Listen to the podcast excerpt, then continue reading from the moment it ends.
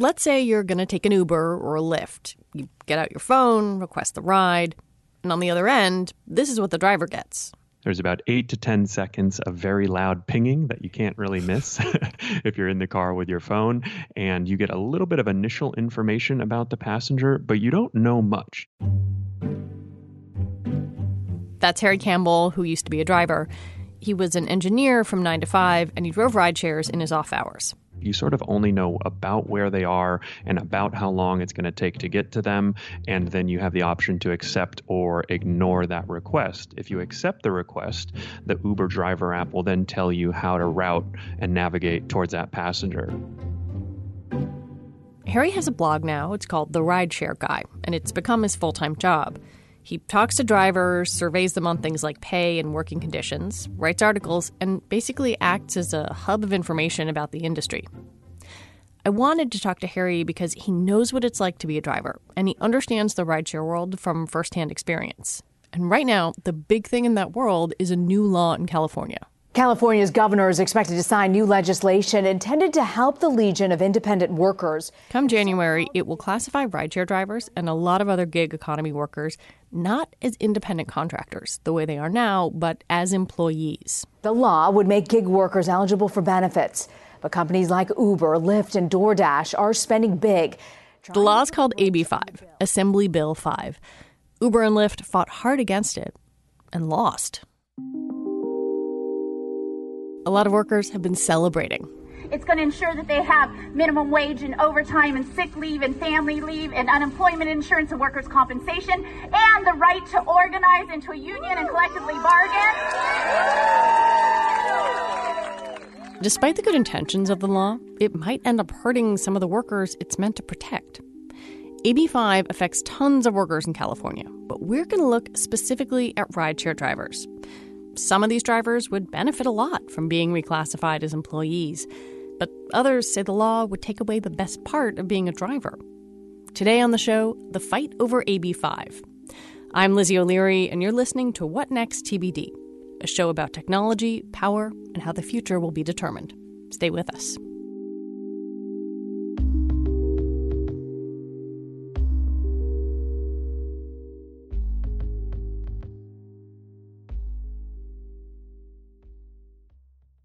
This episode is brought to you by Discover.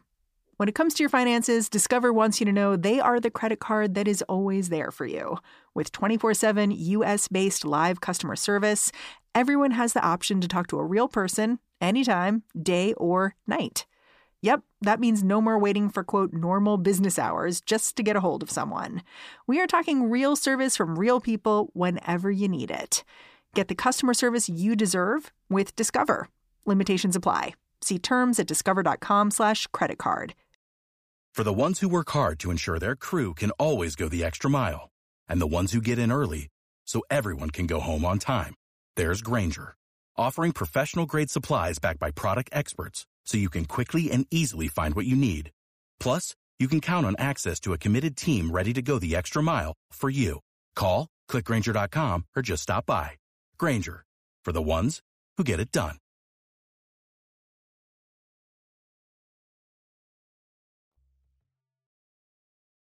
Uber and Lyft have always classified their drivers as independent contractors.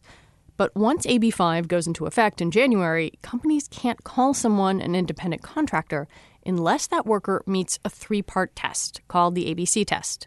I asked Harry to walk me through it. Part A of the test basically just requires that the worker is free from the control and direction of the company that's hiring them. Part C is pretty straightforward.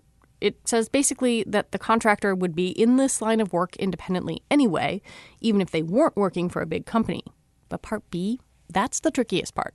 That's kind of the key part for Uber and Lyft because it requires that the worker performs work that is outside the usual course of the hiring entity. So if you're an Uber or Lyft driver and you're working for Uber and they say that they're a technology company, you're now outside the course of their normal business. But if the courts determine that Uber and Lyft are a driving company, a taxi company, then you kind of fail that Part B of the test. Uber and Lyft have been arguing for years that they're technology companies, not transportation companies, because that would mean they'd take on less responsibility for their drivers. Under the ABC test, that argument feels strained. I guess when I looked at this test, I thought to myself immediately, hey, Uber fails all of these in my mind. But for me, it just doesn't really pass the smell test. You know, Uber and Lyft, they're giving rides to people, but they say they're a technology company. It kind of seems like a little bit, you know, laughable to me, to be frank. And as for what the drivers want, it's complicated. You did the survey of your blog's readers about whether they wanted to be employees or independent contractors. What did you find out? Yeah, so we actually found that right around 2/3 of drivers wanted to be independent contractors. I probably talked to thousands of drivers over the years in person and interviewing them, social media, email, everything. And I think when you think about it, it actually makes sense because a majority of drivers are working part-time. You know, they're working 10 to 20 hours a week or less, and they value a lot of the aspects of being an independent contractor, you know, the flexibility. And of course, they're still doing it for the money, but when you're only working 5 to 10 hours a week, you can imagine that there may be weeks where you don't work at all. And so I think that for a lot of those drivers who are in that part-time position, they're just scared of losing that if they were to become employees. Harry returns over and over to this idea of flexibility because it's one of the things that makes rideshare driving so appealing. You know, for me, I want to stay independent. I'm not interested in being an employee. That's exactly the reason why we're doing this is to be independent. To work when... Whether it's making extra cash while you're in school or adding a second source of income in your spare time, it's hard to find another job with the same kind of freedom. If we have to be an employee, I'm probably going to have to find something else. I'm really interested in this part-time and full-time distinction. The numbers show there are about 300,000 drivers in California. Do we know what percent of those drivers are working more than, say, 30 hours a week? It seems like about 20% of the workforce is doing 30 to 40 hours a week or more. And so it's a small number. But one really interesting thing that we've seen is that 20% actually makes up over 50% of the total hours worked on the platform, right? So basically, it's kind of like a small number of people are actually doing a majority of the trips. They're working a majority of the hours because they're out there 40, 50 hours a week. So a lot of the supporters of AB5 are these ones who are full-time. You know, they don't have benefits elsewhere. They're not getting healthcare elsewhere. And they're sort of getting paid like independent contractors, but treated like employees. So they're getting the worst of both worlds right now in the current setup. And I guess the real question is like, how much more important is their voice than the 70, 80% of drivers who are, you know, this income isn't as important to them, but they will likely lose some flexibility if drivers would become employees. That seems like such a fascinating tension that the majority of the work is done by this minority of people who are working like employees. Yeah. And I mean, I think that, you know, kind of you're talking to someone right now who was always in that part-time category. So it's not necessarily in my best interest to say that, you know, these 10 to 20% of drivers who want to be employees are doing most of the work, but it's also true. And so I think that that's kind of been one of my biggest problems and something that I don't think has been talked about enough is that I think there are going to be real trade-offs with AB5 passing and drivers becoming employees, but that's also okay. But one thing that all drivers care about is earning more. One thing that all drivers care about is not being unfairly deactivated. One thing that all drivers care about is lowering the commission that Uber and Lyft take on every ride. They're taking 30 to 40% on average out of every single fare. And in some cases, it's up to 50, 60, 70% on certain rides. Whoa, that's a lot. Yeah. So imagine you do a $100 ride and you look at the receipt and you see that Uber took $50 to $60 and you did all the work, right? That's a real example that someone sent me just the other day. And so these are things that actually all drivers care about. So I feel like legislation that's trying to solve a lot of these problems could get support from all drivers if they were attacking these issues that all drivers cared about. Okay, but like I look at AB5 and there are a lot of protections in the bill that seem pretty good. Healthcare subsidies, paid parental leave, overtime pay, you know, the potential to unionize. I guess why wouldn't everybody want that? So what I find really almost ironic with AB5 is that a lot of what it does and the power that it gives to drivers and workers, especially with the ability to unionize and collectively bargain, it actually is doing a lot of what drivers care about. Low pay and all of these issues with Uber and Lyft, I think, could be solved by AB5, but I think the mechanism, the way that it's doing it, you know, through employee classification and through a union, these are very polarizing topics. And it almost kind of lines up with, you know, kind of like the current political sphere that we're living in, where everything is so polarizing and everything turns to politics. Now, I will say we stay very far away from politics on my site, but it is pretty clear that people have very strong opinions just in the sense that they don't want to be employees. You know, they, you know, we see, especially with California, we've seen a lot of comments from drivers in other states, you know, talking about liberal California and everything, you know, how they're screwing everything up with regulation and taxes. And so even though it's on the surface, it may not seem like a political issue, even just the way that you're talking about these things, employee and unions and all of these kind of like almost political ways of looking at it does seem to be pretty polarizing for a lot of drivers. Okay, maybe I'm a total Pollyanna, but one question I have about the flexibility question is just, Why can't the companies offer more flexibility to people who are driving, even if they are employees? Like, it's in their within their power to do that.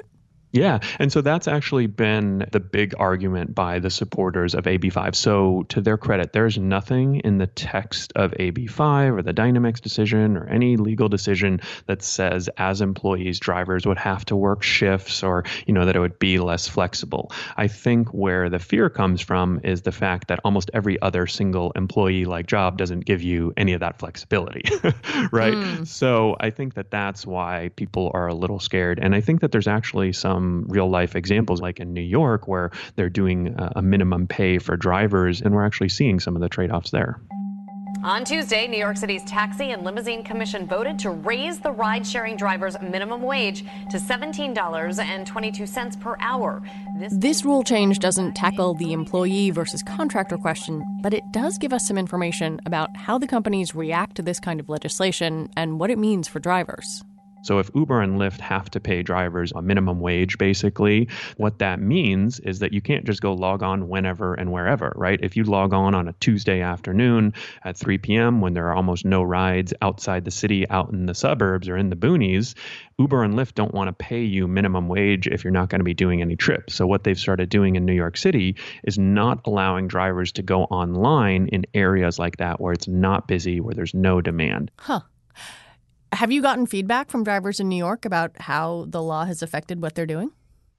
Yeah. So after this minimum pay has gone into effect, these new rules have gone into effect, drivers are actually earning more. So that's been one of the nice things, but we've definitely seen a lot of complaints from drivers and even a couple protests because of the kind of counter moves that Uber and Lyft have been doing, like this limiting of drivers of where and when they can go online.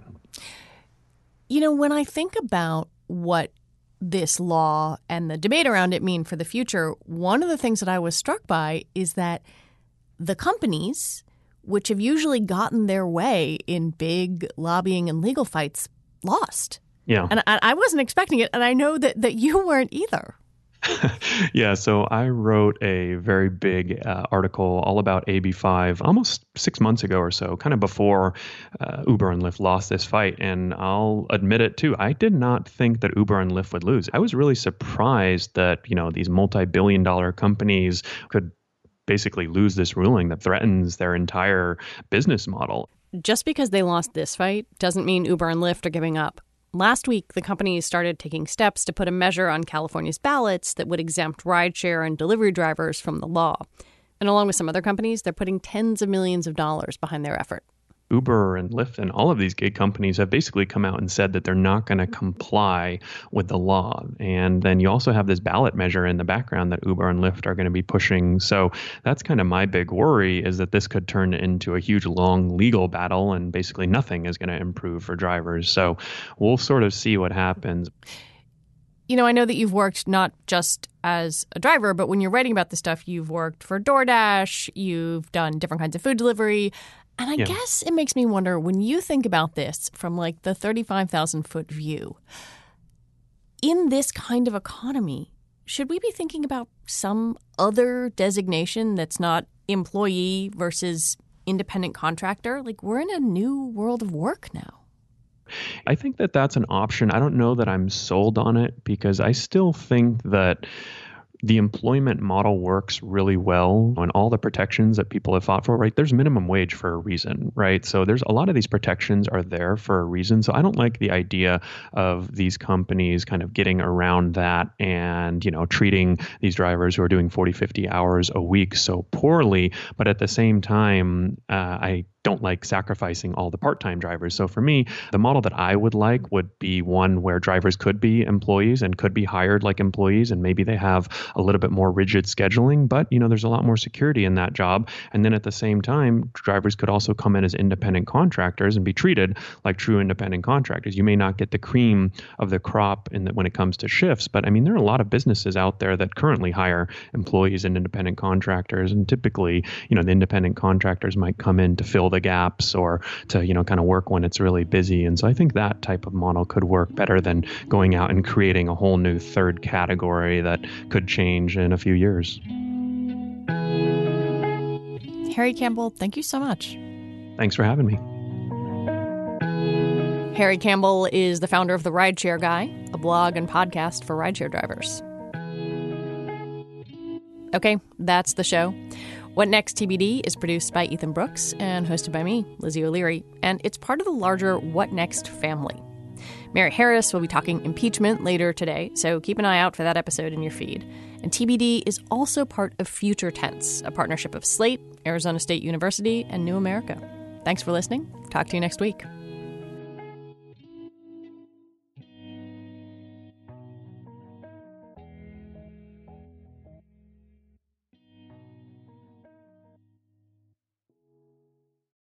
Sick of being upsold at gyms? My guy, you're currently a base member. For $90 more, I can upgrade you to our Shred membership. For $130 more, you'll be a Swole member. And for just $300 more, you'll reach Sweat Platinum. At Planet Fitness, you'll get energy without the upsell. Never pushy, always free fitness training and equipment for every workout. It's fitness that fits your budget. Join Planet Fitness for just $1 down and $10 a month. Cancel anytime. Deal ends Friday, May 10th. See Home Club for details.